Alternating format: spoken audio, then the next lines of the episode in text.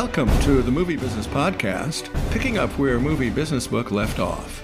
I'm Jason Squire, hosting a wide range of industry talent and executives to answer fundamental questions about the business today. Here we go.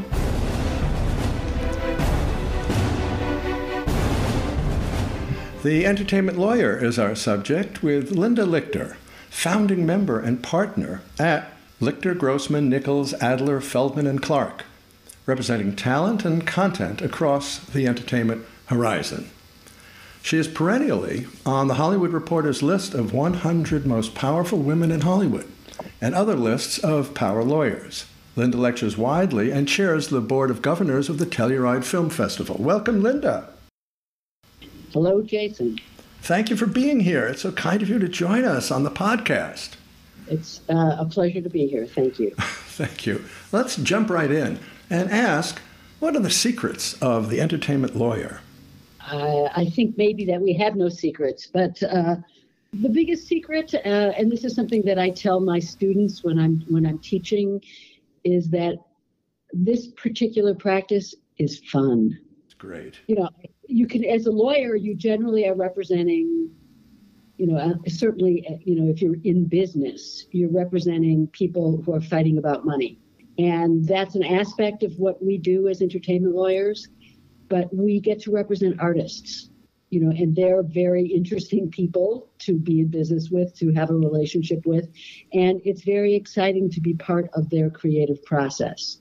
And I think that's that's a secret. I think the other secret is that being an entertainment lawyer, because of how fast the business moves, requires a, a, level of creativity that maybe a business where you're doing forms or you're you know you're handling you know corporate securities it really doesn't have. You have to really adjust extremely quickly to the changes in the media business. And that's you know that's just something that makes the, the practice thrilling almost every day especially the day after the writers guild decides that it's going to strike the, the studios because the studios are not adjusting their contract as quickly as they should and so also a part of the work is diplomacy isn't it well, I mean, I, I think that that's definitely true because you're dealing with sensitive egos.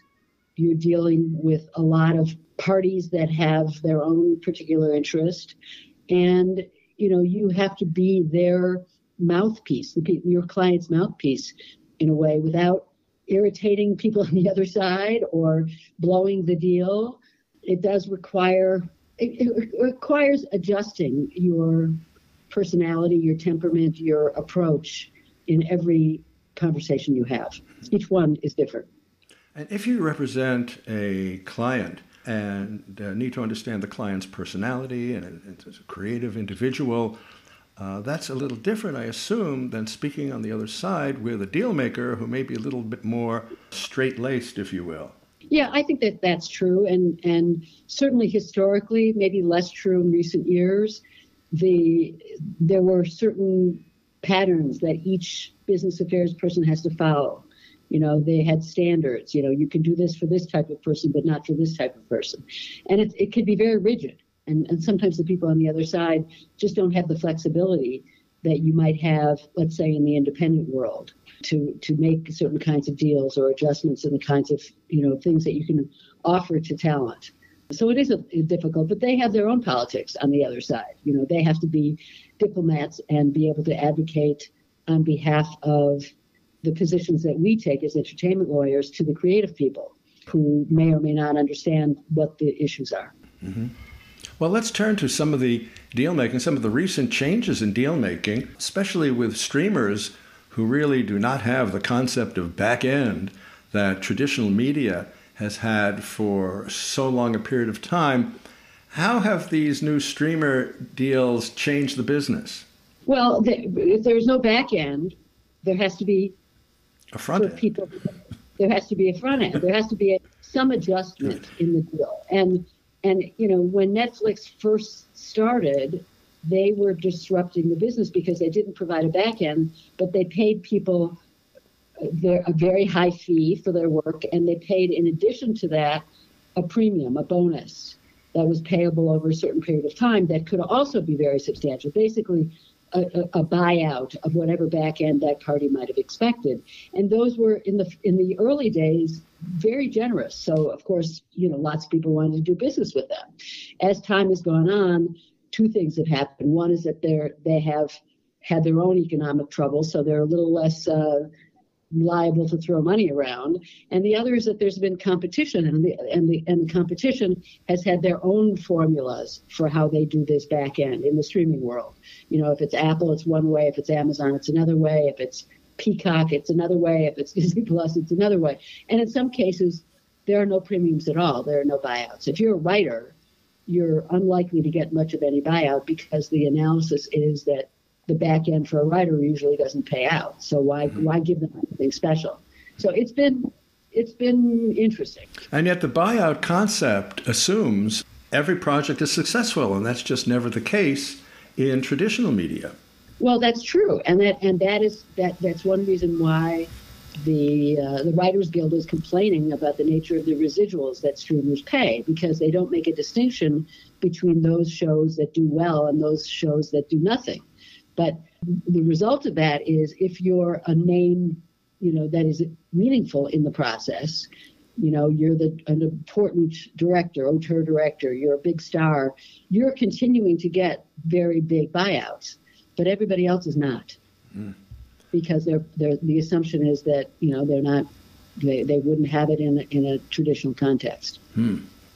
And let's turn now to a uh, hypothetical young talent who is looking for an entertainment lawyer, what steps should be taken? Well, you know, you have to, uh, it's a very small community. So there aren't that many people to choose from relative to, you know, how many, you know, bankruptcy lawyers or PI lawyers there are in the world. So it's important to check the, you know, to get references from people you know. Try to get beyond, let's say, your agent and manager, just because you don't want them necessarily to recommend somebody that they have too close of a relationship with. You want somebody with an independent voice. Um, but sometimes those recommendations can be good. Um, you want to check that person's reputation in the community in whatever ways you can, with with your, as I said, with your friends or, you know, online. And then, you know, I mean, my feeling is that for young talent, it's good to have two types of people on your team. One would be somebody who would be, you know, described as a gray hair, which is what I've got, which is gray hair, um, who has a lot of experience and a perspective and also has good relationships in the business.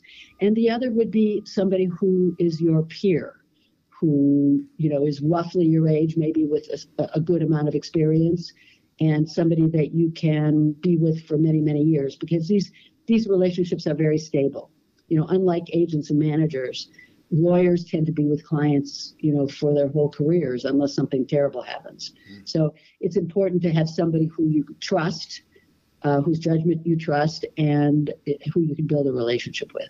So, in effect, it's a very small town, and this is a real specialty. The relationships are very close, and people tend to know each other. What happens when there is a new buyer in town, and the new negotiator may not be as familiar with the subtleties of entertainment contracts and building a fair deal between the uh, the buyer and the seller. You know, with somebody relatively new, uh, what happens then? You're talking about a buyer, like yes, a, yeah, yes, a buyer. Well, what happens then is that they they get a quick education. You know? yes. Well, that's helpful. you know that they get thrown into the deep end. I mean, people, you know, obviously, you know, if you're dealing with somebody who doesn't really know what they're doing, you can take advantage, maybe. But on the other hand, sometimes they can not really understand what has been traditionally part of the deal, and they they can make stupid deals, and they can also blow deals because they don't know what's uh, what's kind of within the range of what's acceptable. Do you find that you're in the situation almost to have to gently teach? someone who will listen and will be grateful as opposed to someone who may be resistant? I don't know. It doesn't happen that often. I mean, usually people that that are engaged, either they know what they're doing or they have people who work with them who know what they're doing. Mm-hmm. Um, I, I, would say that in, you know in the beginning stages of the streaming business, Netflix must have hired 200 lawyers, and not all of them were particularly experienced, and that could be quite frustrating, either because they just said no to everything or because they just didn't understand. Yeah, that's the kind of thing I was thinking of. Exactly right. So right. let me ask a related question involving negotiation. That has to do with precedents. Are precedents mm-hmm. still valid where you can say, well, the talent did this in the last project, and here is the precedent, and that helps the conversation? Well, there is a law, a new law as of a couple of years ago in California and in New York, huh. Where you weren't allowed to ask oh, what the person's precedent was. And the purpose of that, of course, was to try to not hold people down to the prices that were paid for people who were you know, previously not paid what other people were paid, you know, for, for, for uh, women and minorities particular. And it, it, didn't quite work in the entertainment business, although it's still the law, because what happens is then they just, they do one of two things. Either they make a really low offer and then you have to justify in some way a higher offer by getting your client to agree that you can reveal their precedent, or they say, you know, we don't care about precedent. We're just going to pay you whatever we want to pay you. And you don't have any, you know, we, we think this is what you're worth, and it, it, we don't care about precedent. So it's become an interesting uh, cat and mouse game to some degree. There also was a point where, you know, if you had a contract that said you got a million dollars, you could say to somebody, I have a contract that says I have a million dollars. And now what they'll say to you is, yeah, you have a contract, but that movie didn't get made right? So you you never got paid that million dollars, so therefore that that quote is meaningless. So it, it, there's a there's an aspect of that as well. Let me turn to one more uh, hypothetical, and that is, what do you do if you're dealing with someone who is quite rigid? Have you encountered uh, someone on the other side who is simply sticks the heels in and will not budge? And if so, what happens? You know, it doesn't happen that much uh, as a result of inexperience. It probably happens more because you've pushed them beyond where they wanted to go. What happens? Maybe the deal blows. Mm-hmm. Maybe maybe your client is willing to accept less than what would be normal. It more happens in the context of say dealing with people outside of the business whose uh, book, let's say, or whose life rights are being acquired, where they really just don't even know what's normal. So they can be unreasonable in what they ask for. And you have to kind of clue them in as to what would be acceptable, not just for your client, but if you want to sell it to anybody else in the business, what other people would be willing to accept. But you know, generally, if you're dealing with a business affairs person, they they get it pretty fast, and their creative people will say, well, "We don't want to lose that deal. You have to be more flexible." Very good. And finally, what's your prediction for uh, deal making and, and the business in general going forward? You mean I'm not going to be replaced by a robot? That's exactly what I was thinking. Yes. I I certainly hope not. I certainly hope not. It's pretty scary, isn't it? Uh, these. Uh, yeah, I. I don't think I'm going to be around for that to happen. Um, I'm more worried about robots deciding that the way to defeat climate change is to eliminate people from the earth. Yeah, good one. Um, wow. I'm more worried about that than about them replacing yes. me. They can replace me if they want let's see him do it. but where are things going in the business? Uh, there have been so many changes in the last five to ten years.